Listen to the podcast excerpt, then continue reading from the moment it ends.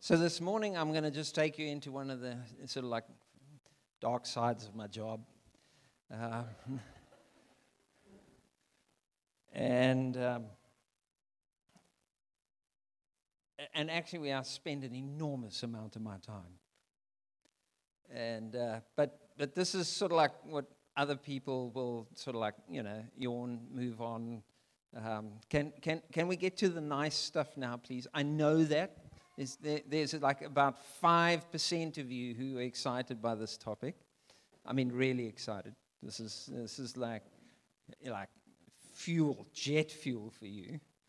There's about 15% of you who'd rather be in a dentist chair right now when you look at that. And then there's a whole lot of people in between. I'm, I'm, I'm aware of that. Some of you would rather um, be, be filing your correspondence right now than listening to a talk on strategy and vision and mission. Okay? Um, but every now and then we've got to do this, and I'm doing this not because I don't want to, but because I'm doing because I know most people don't want me to, but the elders want me to. Okay? I'm, I'm being a good boy and I'm doing what I'm told. and I'll try and make it as interesting as possible. So, EMI, Engineering Ministries International, were with us a few months ago. They took us through an interactive Sunday that never seemed to end, but gosh, we got a lot of feedback and information. And part of what we got back from that, so what we were seeing is that our mission, which is our mission, which is reproducing the full life of Jesus, thank you. Um, a lot of people love that. But the strategy for our mission was not nearly as clear. So we're not nearly as sure as our strategy. Next one. It's a, it's a, so there is our mission, reproducing the full life of Jesus. And uh, what does this mean? Well, next one. Matthew 28 Jesus came to them and said, All authority in heaven and on earth has been given to me. Therefore, go make disciples of all nations, immersing them or baptizing them in the name of the Father, the Son, and the Holy Spirit. There's still cake at our house this afternoon for people who want to find out about baptism. Um, sorry. Um, and uh, that's at 3 o'clock. In the name of the Father, the Son, and the Holy Spirit, and teaching them to obey some of the things that I have commanded you. That's the way we think it should say, but it's literally everything I have commanded you. And surely I'm with you always to the very end of the age. So, yes, one of the simplest definitions of discipleship, Jesus says this when a disciple is fully trained, uh, the disciple's not above the teacher, but when the disciple, when anyone is fully trained, they will be like their teacher. And so the idea is that it's the life of your teacher that you reproduce. Note, it's not that they will know what their teacher knows, which is a very Greek idea. This is a much more, discipleship is a Hebrew construct, and it's becoming like your master is your life ambition. Now, I could give you a lot more scriptures, and I could preach lovely on um, our mission, and we do, and we do so often. We need to understand that our mission is written in blood. Luke chapter 24 tells us Jesus speaking post resurrection to the disciples. So, the Great Commission, Matthew 28, Jesus speaking post resurrection, about to ascend to heaven. All authority in heaven and earth given to me, therefore go make disciples. A parallel period, I mean, it's the same time, just a parallel conversation, slightly different framed. He said, Remember, he's raised from the dead. They don't understand it. He says, The Messiah had to suffer, be crucified, die, and be raised from the dead. And repentance for the forgiveness of sins will be preached in his name to all nations, beginning in Jerusalem. You witnesses of this. And, and so it's precisely his death, his passion, it's precisely the fact their mission emerges out of his death and resurrection. The mission of the church is written in the blood of the Lord of the church. We don't have the right to pick and choose. He said, Everything I've commanded them. The mission of the church is not some of the things, it's everything. Our strategy, though, is written in pencil. The mission is written in blood. The strategy is written in pencil. The problem with EMI, it's not on my slide, is that when you do a building, it's in bricks and stone and glass. And so, if you build a building for your strategy that's in pencil, can you see the problem?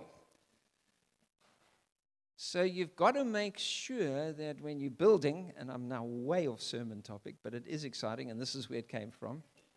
You build in such a way that you can accommodate multiple ways of doing the mission of Jesus. Don't just think that the way you do it now is the way it must be done forever. Amen. Or you're going to waste a lot of future generations' success, time, fruitfulness, resources, and money. And so, learning how to be nimble, keep the wineskins soft, so that whatever God wants to do in the future.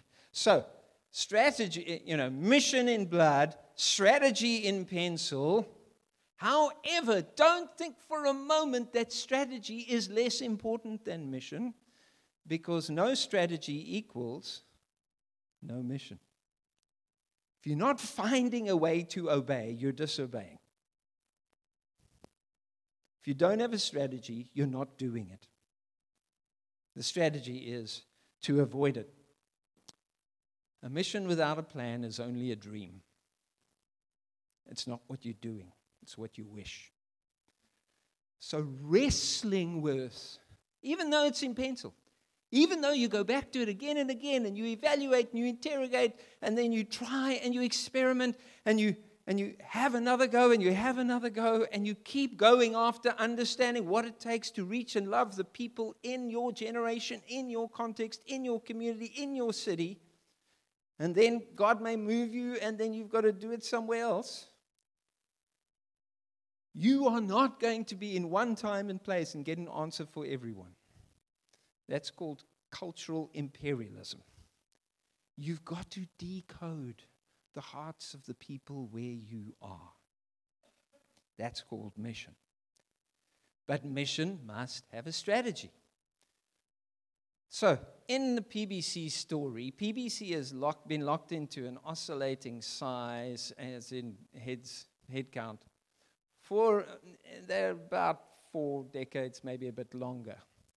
Now, just coming out of this, by the way, who all got the picture of PBC as a big tree this week? One, two, three. Hannah, four, five. So there was several times, unprompted, blah, blah, blah, people were praying into this idea of PBC as a, as a tree. And one of the things is there was, I didn't hear anyone say this was a sick tree, it was a, you know, it was a rotten tree, it had this big reach, and it had this potent root network that was its heritage. And it was, you know, going deep into the word and deep into prayer and deep into love. And that's what's given it the strength. And, uh, you know, different ones had different aspects of the picture um, in terms of its ability to weather the times and the seasons and everything like that. So, if that's true, then our oscillation, in other words, oscillation, we go up and down. Okay? Numbers up, numbers down, numbers up, numbers down. And we're doing that for decades. Cannot be explained as a lack of spirituality, a lack of depth, a lack of commitment to God, a lack of care for others. I've come to know you guys, and I certainly know the classic congregation fairly well. I would never dare suggest that's our heritage and our starting point, that this is a shallow place. Then why are we stuck? Our structures inhibit the breakthrough growth. And so it's working out how to reimagine your strategy so that you don't keep hitting the ceiling, dropping up, going up and down, and up and down, and up and down. Now, the effect of this is that as our community and city have grown, and we've stayed more or less the same size, we are losing gospel penetration. Our city is nearly 10 times larger population wise than when PBC started. But sobering. Our community is nearly three times more densely populated. Pinelands. Uh, so some of us were looking at this. This year is going to be the church's 75th uh, anniversary. And someone circulated some videos on the elders of the 50th anniversary. And there's some of you who were in there. Um, and you haven't changed a bit. And uh, take that as you wish.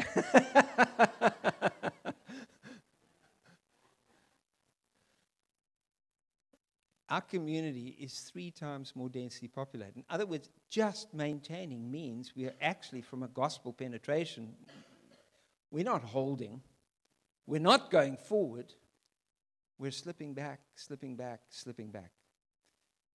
And I, say this with respect and prayer for our other churches in Pinelands.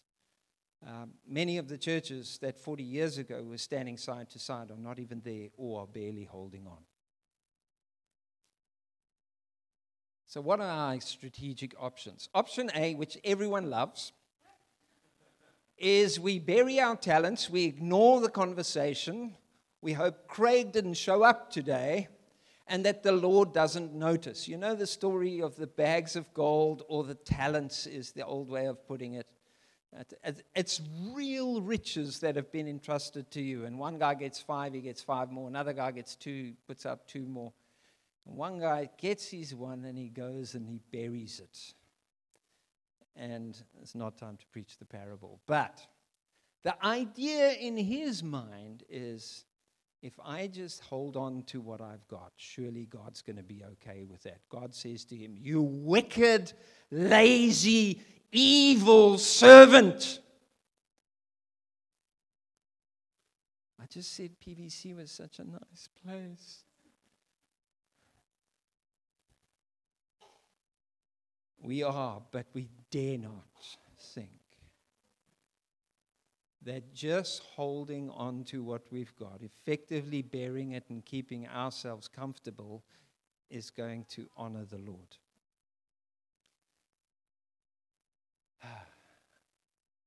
So can we just scrap this all again? I've, got this as option A, but can we just can we just pretend that we are not going to settle for status quo. Is that okay? Can, can, can we just go, that is not an option. Another 40 years of holding on is not how this is going to roll out. Now you think, Craig, but can't we hold on? Listen, it'll be far, far harder to hold on than to press on. So, option A the plan or the strategy is then for PBC to grow big. By that we mean in South African church sizes somewhere between 400 and 800. We're a medium size, um, still a minority size, but so 400 to 800 people. And this would be gathering in a single service and uh, or even a mega church where we aim for 800 plus. Or we plant new churches within our immediate feeder area. That's Pinelands and Conradie Park and maybe Thornton. And, and, and we go after planting churches right where we are. Okay? Planting elsewhere is good, and it's what PBC has done. PBC has been partnering with churches and planting churches across the peninsula for decades.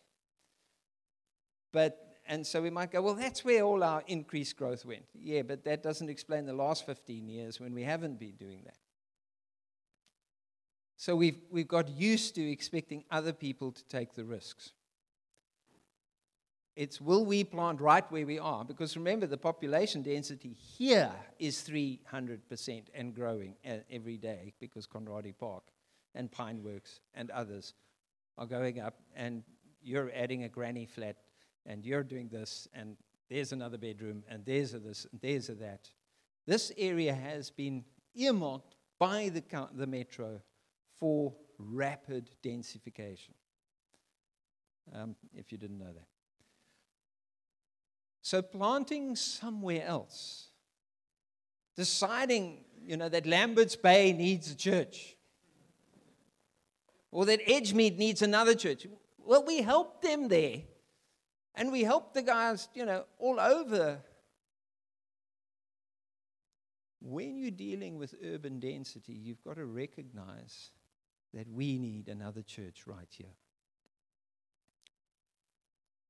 Option C, multi site. So, yeah, you're cloning your services. I mean, you're literally. You're having many sites. Sometimes this can be the same site with different times, but essentially, you're cloning the services. Most people today are doing this through technology. Sometimes you can literally just have the same staff. And, you know, it's the same worship set, the same sermon, da da da. It doesn't matter when you go in.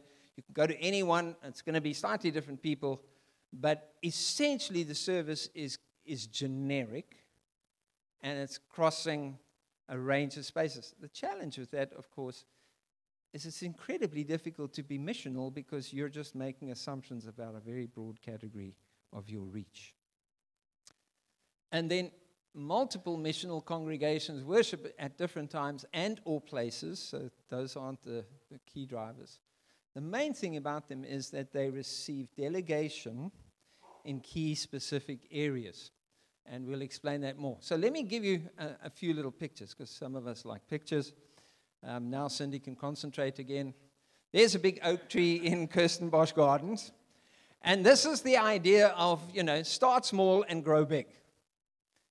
It requires, inside a social organism, massive change at every stage. So we planted a church where there were 19 members in Hilton who had sort of like got together and they said, Will you come and help us? And so we went there and we made it a grand total of 21 members. And we had about 35 people in church on a Sunday, so it was less than this group over here. And, uh, and, and that was sort of like everybody, literally, it wasn't a problem to know everybody else within like two, three weeks, you know, and they'd all known each other. But how do you grow? How do you break through that stage? Because it's got a, a, particular social chemistry. And, and, and it was as if everyone was sta- sociologically was just standing in a giant circle holding hands. And that was the strength of the congregation, and that was its weakness because no one could join because we were all holding hands. So Cindy and I let go of hands in the circle very quickly, went to stand in the middle sociologically, and invited outsiders in and said, Come stand in the middle with us. Come play, come play, come play, come play. And after about 12 months, we had to tell the church what we were doing because it was chaos, because there were so many people inside the lovely circle that they had formed. And so within a year or two, the numbers had doubled because we had just told people, they, the outsiders, they were welcome right into the middle. And the church literally had a crisis of survival. They had to decide whether they were going to behave like a church of 80 people instead of a church of 35. What would that mean? It would mean that I have to phone different people. It would mean that I have to invite different people for lunch. It would mean that the natural circles in which my friendships have traveled inside the church have to change for this to stay a church. I can't just have one circle of friends. It was a massive shock for them to realize that if I'm doing church Jesus' way, eventually I can't do church my way. And we had more trauma when we hit 120 to 140. And then we had more trauma when we hit 200. And then, and this took several years, like 12, 13 years. And we had more struggles, different challenges every sort of like more or less every time we doubled. Um, and it took like a whole lot of reinventing. So, you know, when we were 70 people, you didn't need leadership structures. You, you just needed cups of coffee. You didn't, you know, it, it, the planning day was done in a heartbeat. But when you're 400 people, that's a lot of work to get through the planning. It's actually a two month journey to get to your budget at the end of the year. And so, understanding how to not let your structures pull you down. And if you don't do that, you hit a, a plateau early. And if you keep making those changes, often the people at the beginning say, I don't recognize my church. And they're long gone, but it's okay because you've got 400 people left. No, it's not okay. But that's often what happens. And so eventually, your change fatigue in this model results in some kind of plateau. We're calling it quits. Jesus, I know you want to save the world, but this is what I'm, uh, I'm going to settle for. What are our strategic options?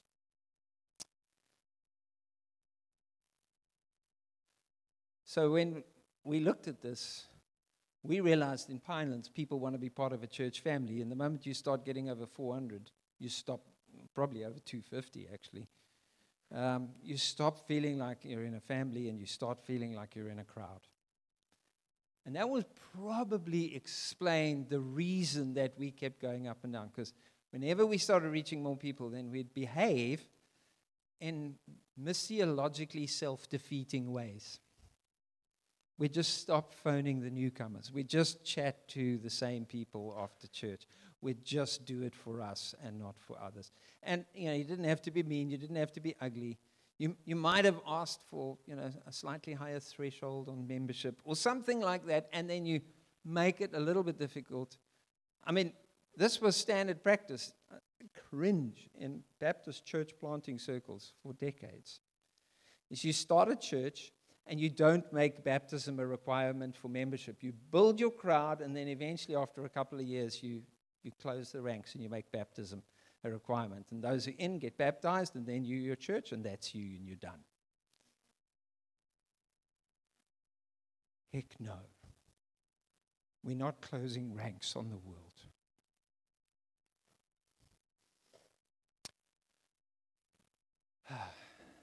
One of the other challenges, of course, is finding a venue for this massive crowd.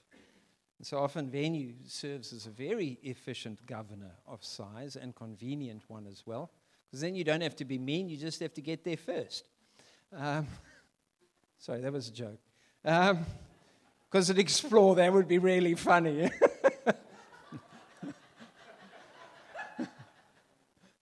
then the worship team all laugh. okay. And because it's such a big task, you end up not doing it because it's so expensive. I mean, we couldn't do it across the PBC campus. You, you, you, just can't without flattening the place, build something for like 400 people unless you're going several levels up. And so, yeah, it's, it's prohibitive, and therefore we go, well, it's too expensive. We can't do it. We can't waste God's money. And it's another reason not to do mission.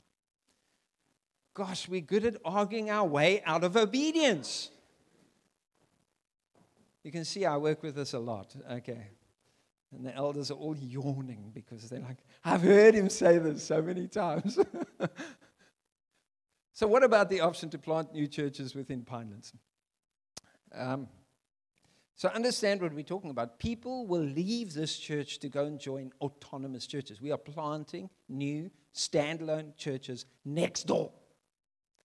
This is not the connectedness that we've got. They're going to have their own youth group. They're going to have their own worship leader. They're going to have their own treasurer. They're going to have uh, their own sound equipment problems. They are going to have their own picnics and food without you. They will determine their own direction, etc. Now, this actually fits the big oak tree model. It's just that you're focusing on the little acorn in the corner. And that was sort of like what we did with those 19 people. We were that little acorn that got blown into you know, a back plot somewhere in Hilton. And there's so many people who try and do that, and, and the initiative does not survive, and a lot of people get hurt. It is a high risk strategy to say, let's just pick one or two people, and you go off and good luck. Sometimes you can take a slice from a congregation and a group will go off together. Uh, and sometimes it can be so significant, and this can either happen well or badly. In other words, it can be by agreement or by sharp disagreement. And it's virtually like the congregation is cut in half and one lot go, and they plant a church somewhere because they can't stand the other lot. And, uh, and then the others stay behind, lick their wounds. But the place is fundamentally changed forever.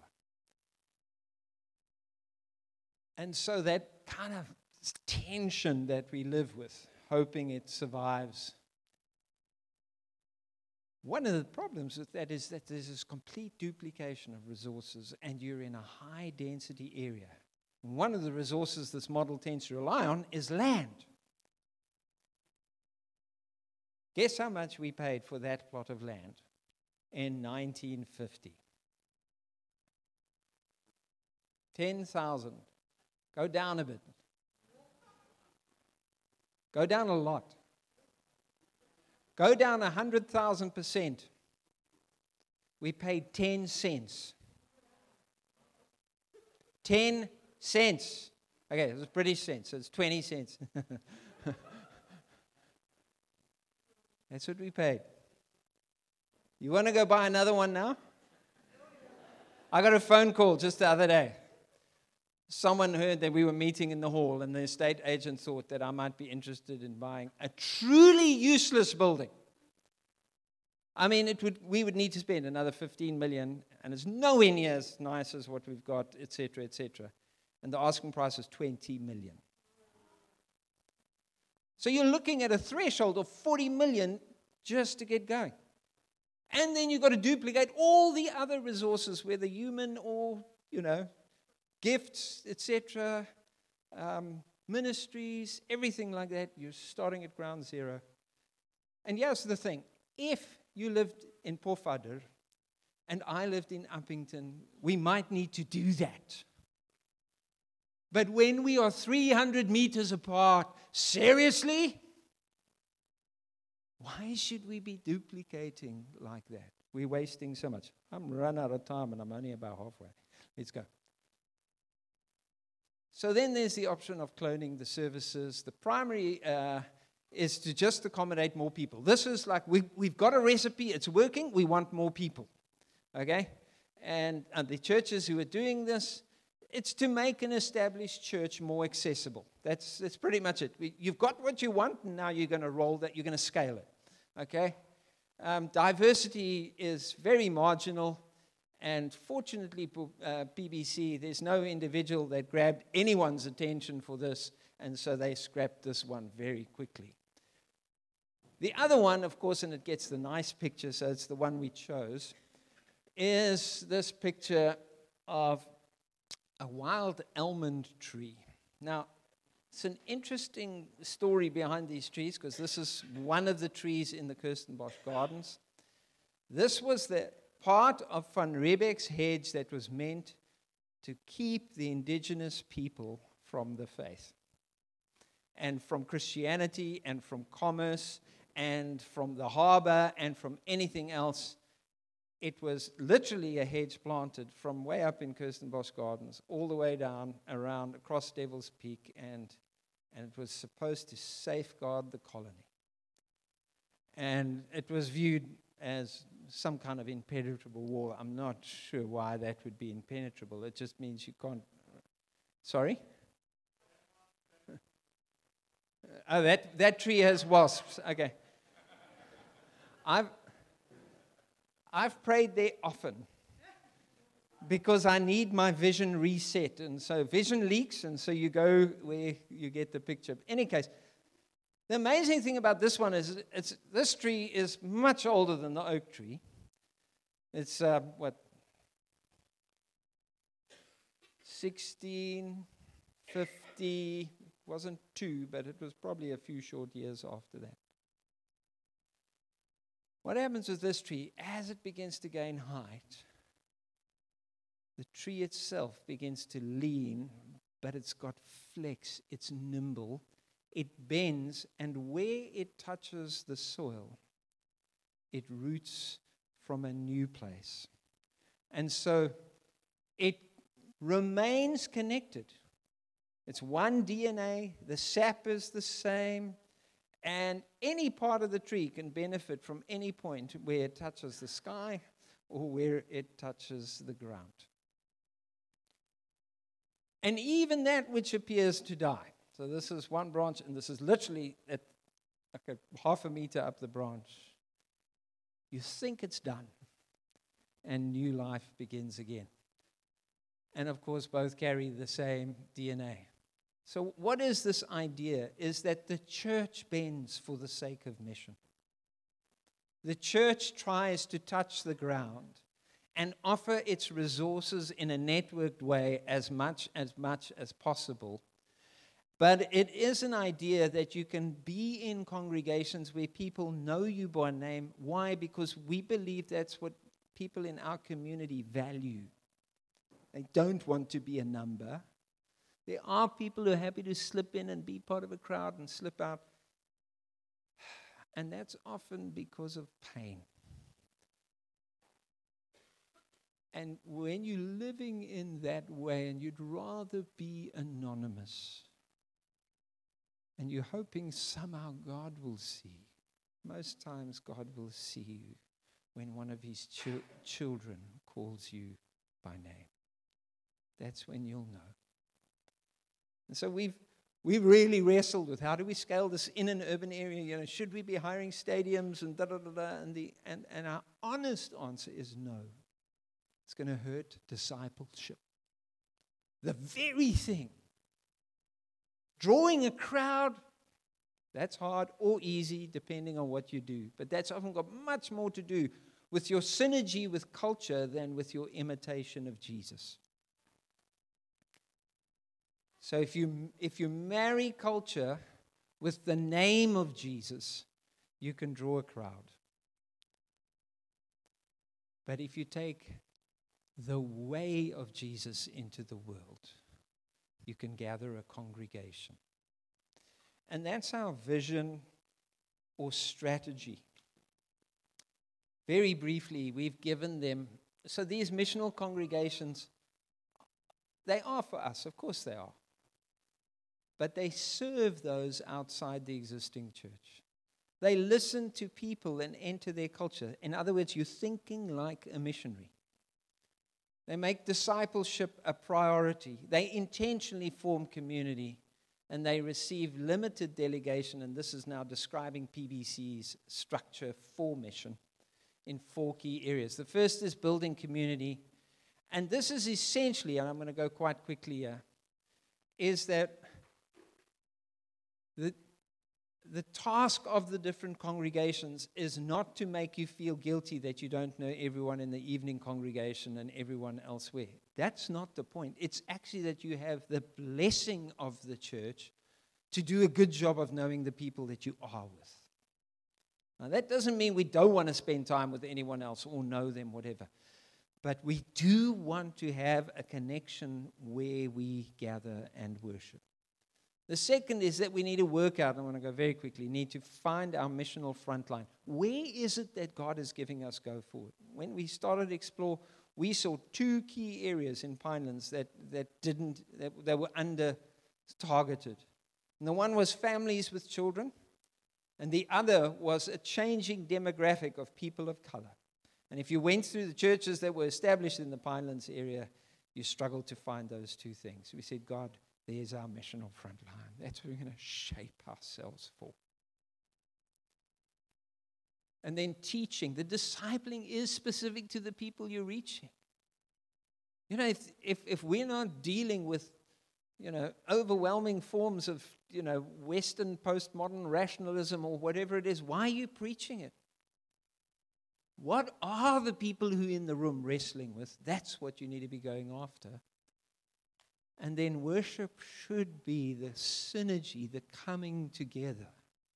So that's why we won't clone a service as a matter of principle. Because who knows what gifts the Holy Spirit is stirring in the room as you gather? Who knows what's breaking through? Now, we do want to hold to several things in common, and so we still have a single membership, a single eldership council We're working hard to maintain our objectives, beliefs, principles, ministries, and there's lots of resources that we hold in common. If those things need to unbundle, then we've planted another church. That's, that's, that's the framework we've had up until now. Now, you've, you've heard that the elders have been going away to pray. The elders have been going on retreat. The elders have been doing this. We're back at the coalface of wrestling with this 12 years into our first thing. And we're going, God, is this really working? And how does this scale?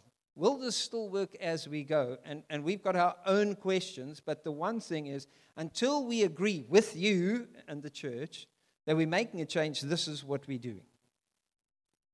To, to, to do that without that conversation. Now, it's very unlikely that we're throwing out the whole thing. We're probably looking at some tweaks that will help us, you know, some pruning and some fertilizing rather than uprooting, etc., etc.